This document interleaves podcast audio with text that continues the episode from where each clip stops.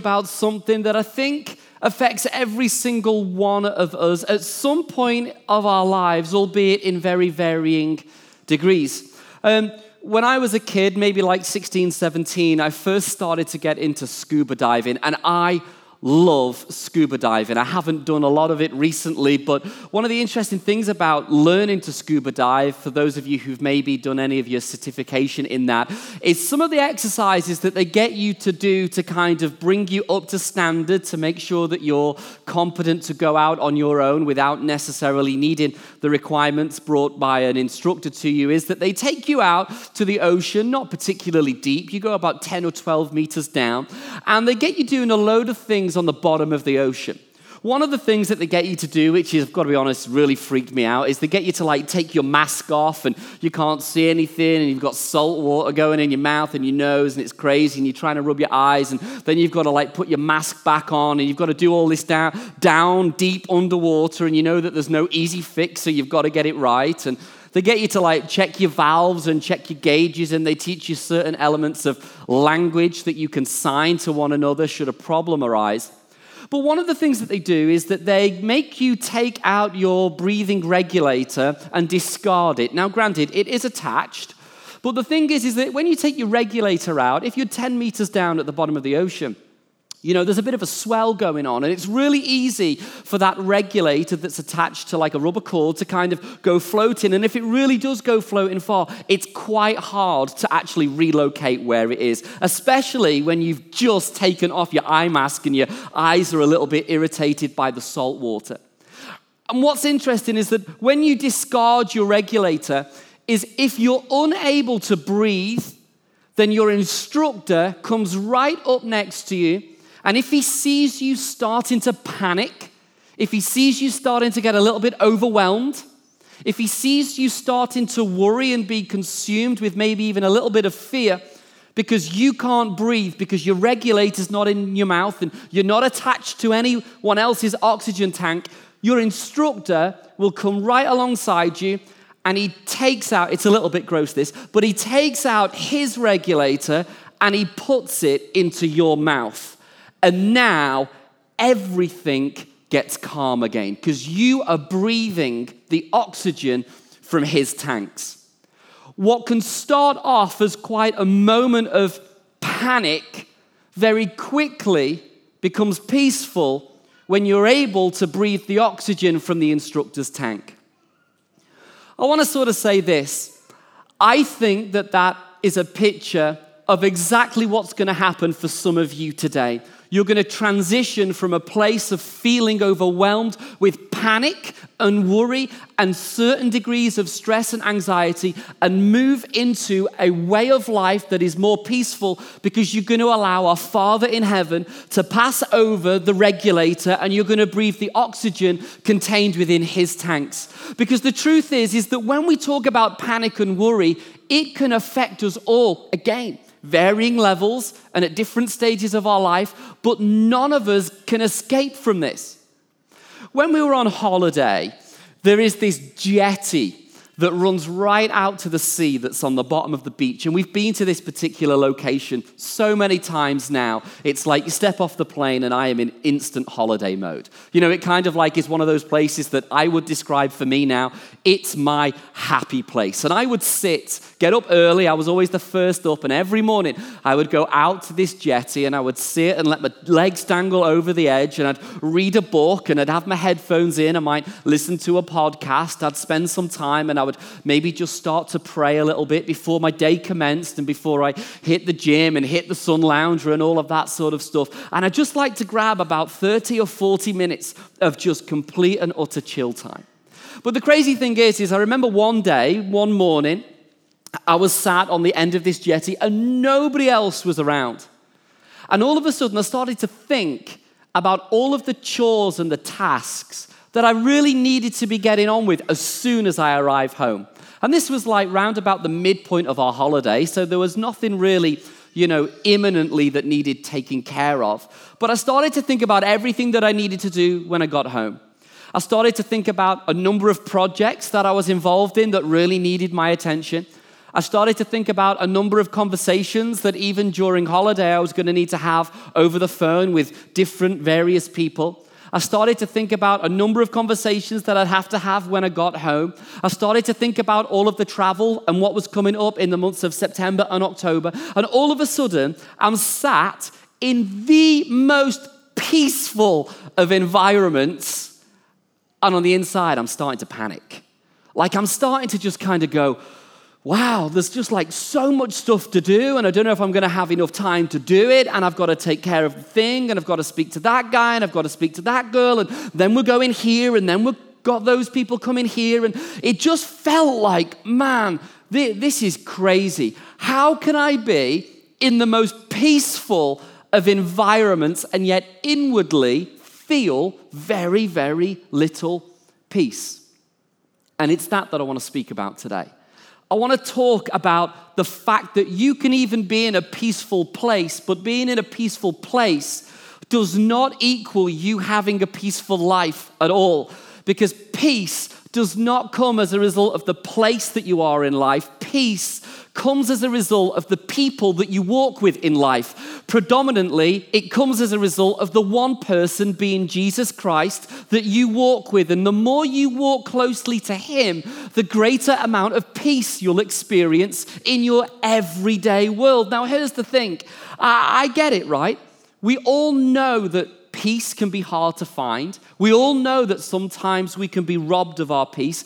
But I'm not talking about crazy levels of unrest or anxiety or stress, okay? I'm not talking about like things at the opposite end of the spectrum. So maybe if you're in church today, and we're so glad that you are, and even if you're, you've not yet made a decision to become a Christian, we're glad that you're here with us and you're welcome, and we're delighted that you're giving us a small window of your time because I think that even if you don't believe in the faith that we believe, then this stuff can be applied to your life and you can take this away for free because it really does work. But the bottom line is, is that if you're at a place and you're like, man, I am so stressed, I can't even get up and out of bed of a morning unless I've taken the doc- doctor's medication, then we're not really talking about that level of stress, okay? I'm not going to be trying to make out that I'm any kind of an expert in these matters or issues, and I'm not talking about levels of anxiety that you're heavily medicated for, and as a result of those things that you struggle with, you maybe struggle to hold down a job and a relationship and all of that sort of stuff. We're not talking about that level. We're talking more about just,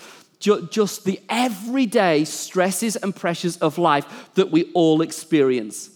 I'm not claiming that I'm an expert. And I'm certainly not trying to jump on the bandwagon, as it seems, in my opinion, that so many people are doing right now, is they're all coming out and sort of saying or alleging, yeah, like I've got a mental health related issue or I've got a stress disorder. And often they do it because they want to sell another book or they want another TV appearance or they want more followers on Instagram or, or more friends on Facebook. Neither is it any attempt to try and piggyback off what really is quite a hot topic socially for us all right now. I'm not talking about heavily medicated levels of depression or anxiety. I'm just talking about that often experienced sense of just not being able to rest and find peace. If we were to sum it up with one word, what I want to speak to you about in the time that we have is restlessness. That's something that we can all relate to. Anybody ever felt like restless, as though it doesn't matter what you do, you just can't get your thought life to calm down and run at a slightly slower pace? It doesn't matter what you do, it seems that even the most simplistic of tasks are just difficult. It doesn't matter what you do, but every meeting you're in, whether it's at work or at home or wherever, it's just tense. It's tension riddled. It doesn't matter whether your relationship with your boss, it doesn't matter whether it's your relationship with your spouse, everything just feels like awkward, fatigued, difficult. As a parent, you're struggling with your kids and they just stress you out all of the time. Predominantly, you start to perceive them being a bit of a nuisance because you're like, why did they do that? Why did they say that? Couldn't they have just done it a different way? You feel pressured in work, you feel pressure financially you can't switch off and you start to become overrun with just worry and you long for a sense of just can somebody hit the peace button? Like, can somebody just bring a degree of calm to my world. And I think that we all know what this is like because we all deal with financial pressure. For those of us that are parents, we all deal with parental issues. For those of us that are married, we all know that marriage comes wrapped in hard work. It's not always easy. We all know that getting the dream job, the dream interview, sitting before the panel, this is not an easy thing and it can always take from us our peace and make us restless. Restlessness. The inability to rest or relax as a result of worry or boredom. That's what being restless is.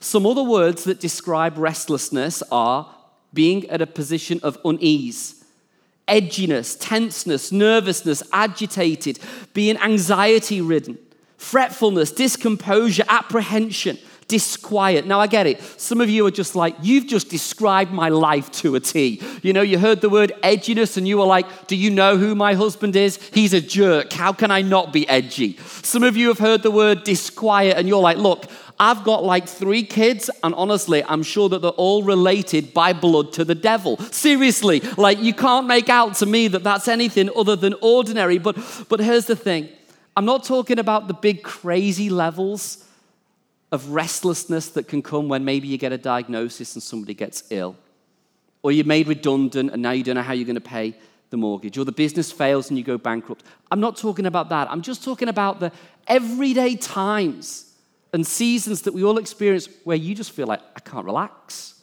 I can't unwind, and I just can't get my thoughts to just calm and slow down. Do you know what is so frustrating for me? is that as a Christian, the scriptures talk so much about worry, living a life of peace, how to not live full of anxiousness. And yet, for as much as the scriptures talk about it, it is so hard to have that actually work out in your life. In fact, sometimes I read the scriptures, and because I, I, I study scripture, it's my job, it's what I do sometimes I can read the scriptures and kind of go, there's a promise there that sounds amazing, and yet I don't feel like I experience any of that at all. It can feel like there is this huge disconnect between what is promised in the scriptures and what we actually experience. The main scripture I want to go to and kind of highlight this discrepancy is found in Philippians 4, verse 7. And it reads this it's talking about peace, it's talking about a way of life that can actually be experienced by us all. And Paul writes, and the peace of God, which transcends all understanding, will guard your hearts and your mind in Christ Jesus. Now, I just want you to think about that for a moment. Here is a promise from the Apostle Paul, and he's saying, Do you know that if you follow Christ, hey, by the way, if you're a Christian, hey, by the way, if you've chosen to be a pursuer of God, do you know that there is a way of life that you can live and experience that's different to everybody else? Because, by the way, it's not a small thing, this, but the very peace of God, well, you can experience that in the depth of your heart. I mean, just think about that for a moment. The peace of God. That is like whole nother level on the peace chart right there. I mean, we're not talking about like having a bath and dropping a lush bath bomb in it, you know. I mean, those things are massive, and I understand they can chill you out, especially you girls, because they're like, they're, they're, so big you can't even fit in the bath with them. I, I totally get it, but, but this is way more than taking a bath with a lush bath bomb. This is way more than, you know, just staying off the caffeine for a few days. This is like whole nother level peace of God, maker and creator of the universe, wanting to impregnate the depth of your soul with his peace. I mean, that's kind of crazy. But that peace can be known by us, according to what the scriptures would say. And not only can it be known by you, it talks about what that peace actually looks like. He says, well, that peace of God, it transcends all understanding. It means like this it goes completely against your natural human thinking. You can be experiencing crazy levels of unrest and yet know what it's like to have the peace of God living on the depths of your soul. And it's like, well, well, how does that actually happen? I mean, the kind of peace that people would look on your life and just go, it doesn't make any sense. It just doesn't make any sense that they can stay that calm when you consider everything that they are going through.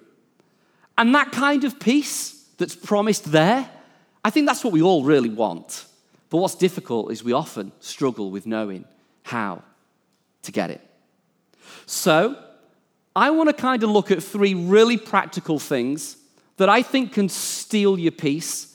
And then I want us to look at what we do when maybe circumstances are such that you have no peace, you feel restless, and there's nothing that you can do about it. But the problem with writing everything off in life that's not good as just being circumstantial, and I like to do that, you know. Anyone notice, like, if anything bad ever happens, like, if you're like me, it's always someone else's fault. Like, blame someone, doesn't matter who it is, like the kids, the wife, even if nobody's home and you drop all the eggs out of the fridge. Like, honestly, this is true. The other week, right, I was making one of the boys an omelet and he opened the fridge door and dropped like 30 eggs all over the floor, like two giant packets of eggs. The very next day, I went in the fridge and did exactly the same. We did like 60 eggs or over 50 eggs in two days. And I'm like wanting to walk around and go like, man, who can I blame for this? You know, because it's so much easier to blame someone else. Or if you're a Christian, isn't it so much easier to like just blame the devil?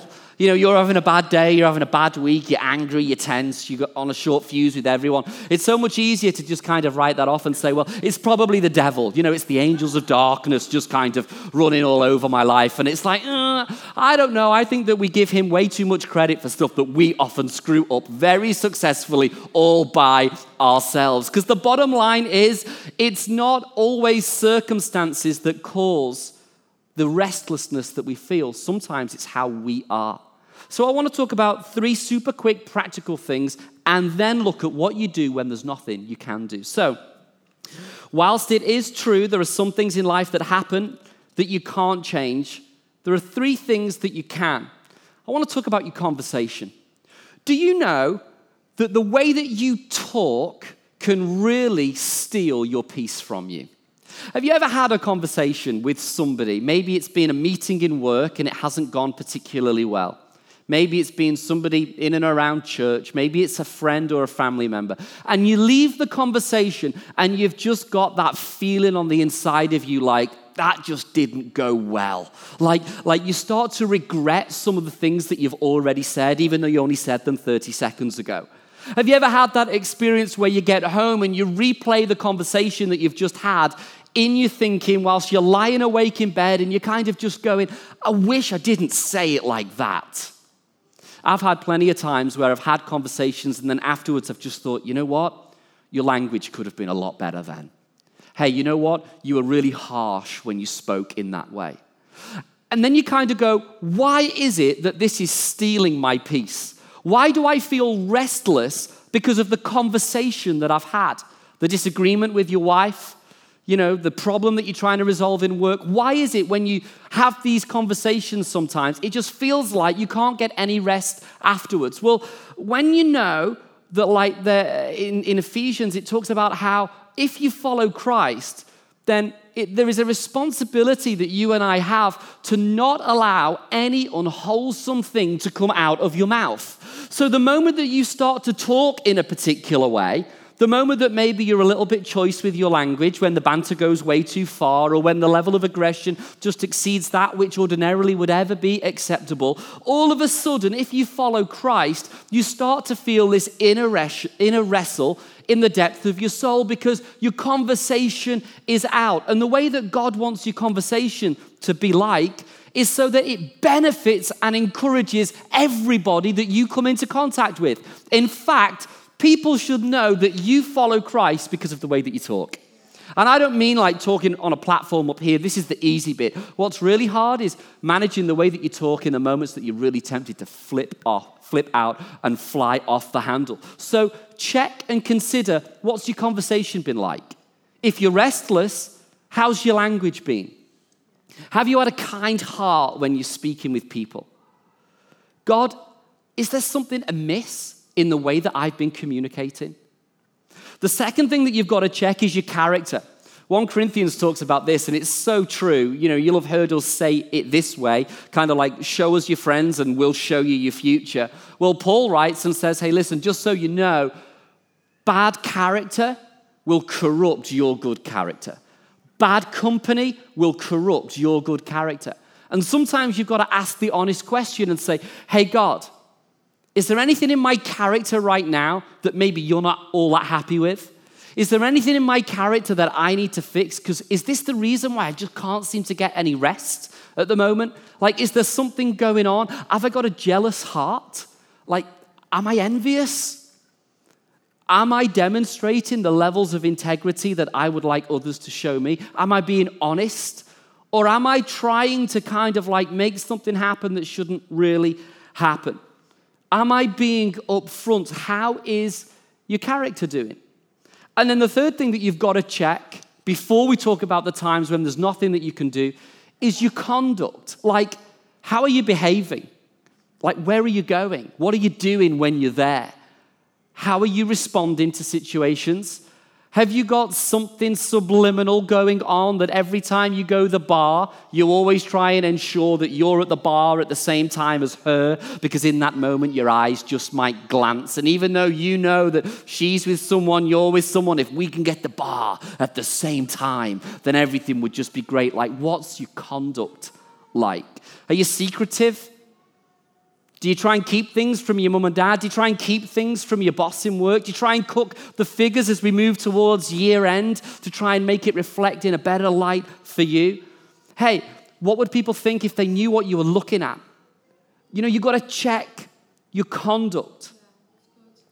But there are times when you think about your conversation and your character and your conduct, and you're like, you know what, genuinely, I'm good right now. Like, I'm not feeling any sense of conviction, like, I'm good. But it still feels to you like, man, I just can't rest. I just can't relax. I just can't unwind. And then you've got to go, well, maybe it's the circumstances. Maybe things are happening in and around your life that you just have zero control over.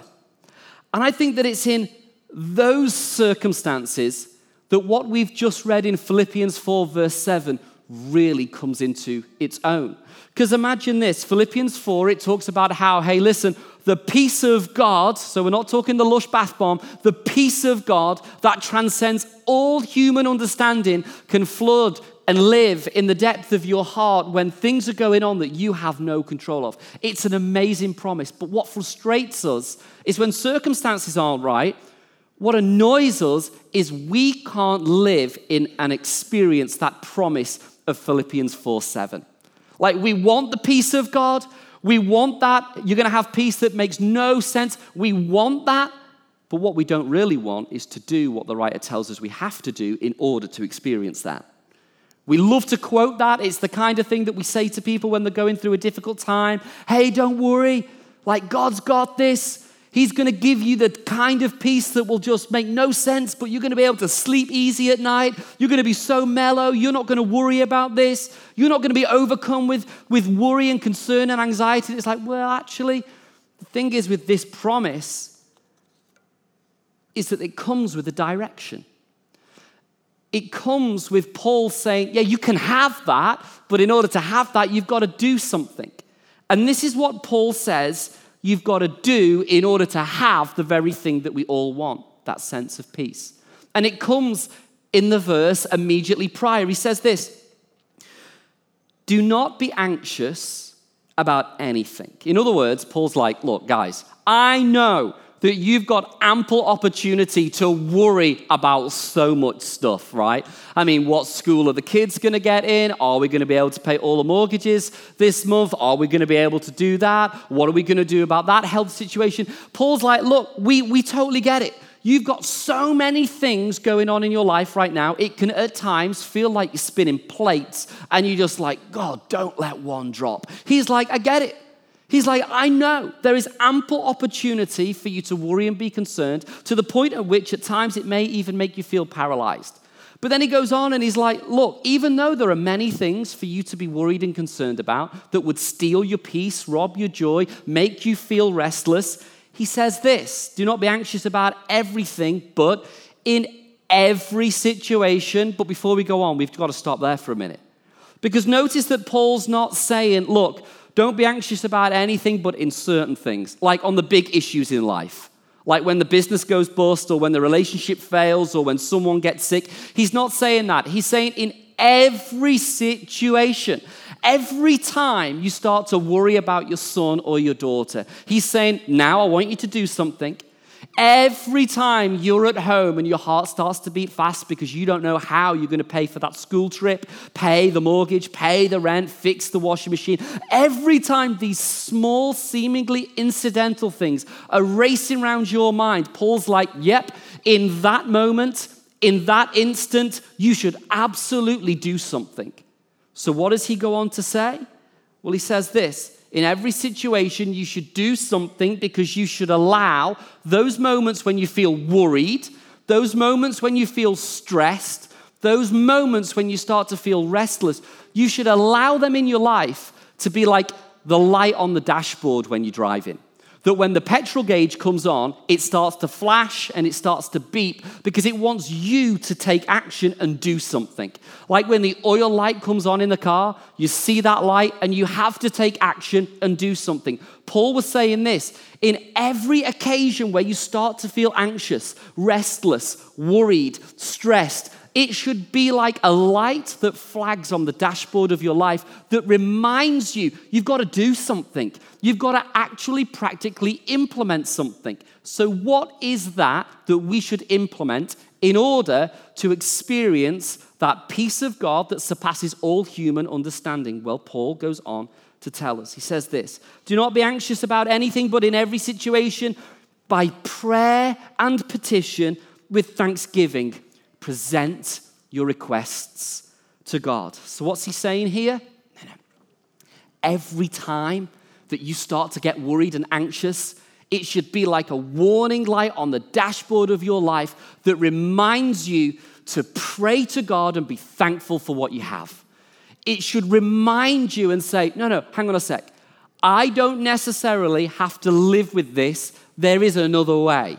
There is another route. There are options available to me, even if I feel like there are no options. Paul was like, no, no, there is. There, there's always a way out. Like, there's always a better way. He was saying, in every situation, by prayer and petition, with thanksgiving, present your request to God. And now, let's read verse 7. Now, this is what happens as a result of us praying and opening up a channel of communication with God our Father in heaven. He says, as a result of you doing this, and the peace of God, which transcends all understanding, will guard your hearts and your minds in Christ Jesus. That's what we want, but this is how we get it. But when we talk about prayer, that's not always the easiest of things to do, right? I can remember being at a pastor's meeting once and the guy that was leading the forum turns around and he said, You know, we're going to pray now. And I started to pray this prayer. And at the end of my prayer, he interrupted my prayer and he kind of said to everybody else that that isn't how he wanted everybody to pray.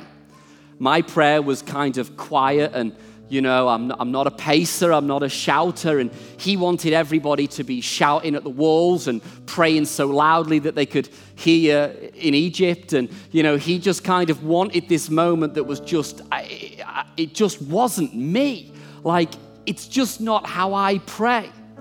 And um, I can remember being made to feel so so ridiculously stupid. I remember feeling like an absolute failure, like every other pastor prays, prays this way, and they're spitting at everyone, shouting, and all sorts of stuff. And I'm just like, ah, I don't know what that is. And I'm there, like, with my prayer, and I'm being told that that's not really a prayer. And I'm just thinking, I don't even know if I want to do this anymore because this doesn't make sense. And and someone said this to me once, and it's something that I've done now for years and years, and I want to share it with you.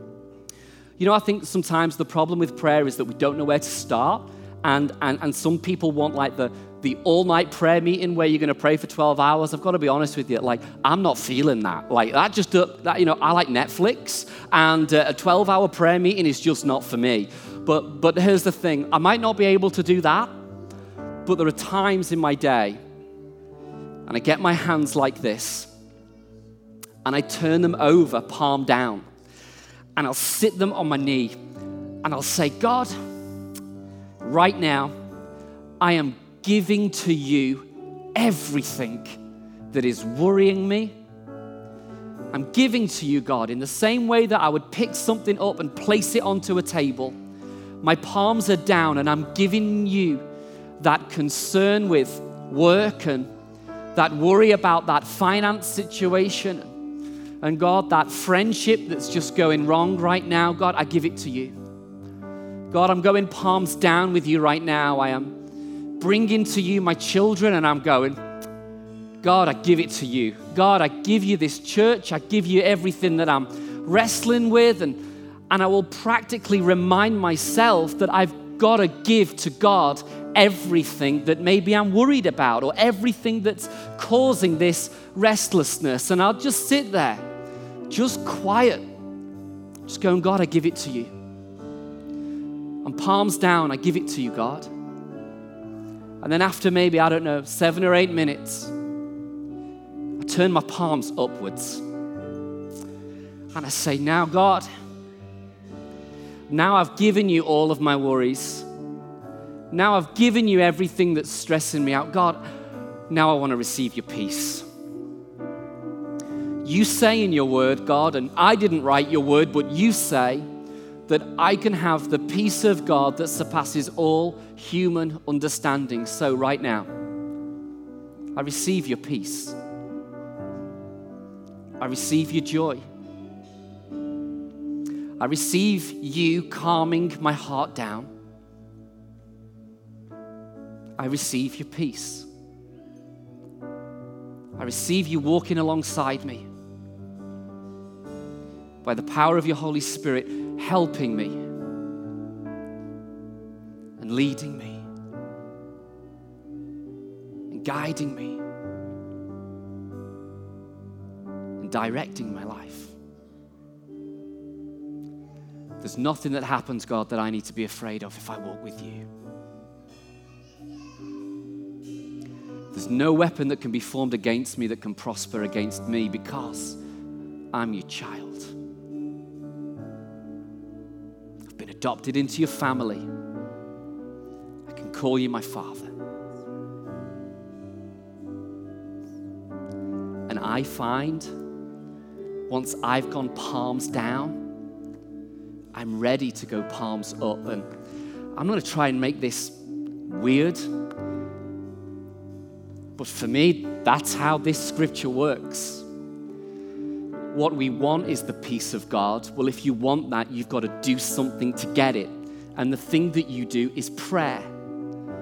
Because prayerlessness in your life leads to restlessness. No prayer, no peace. No prayer, no peace. When you meet somebody who's anxious and worried, you know that they've not spent time in the presence of Jesus.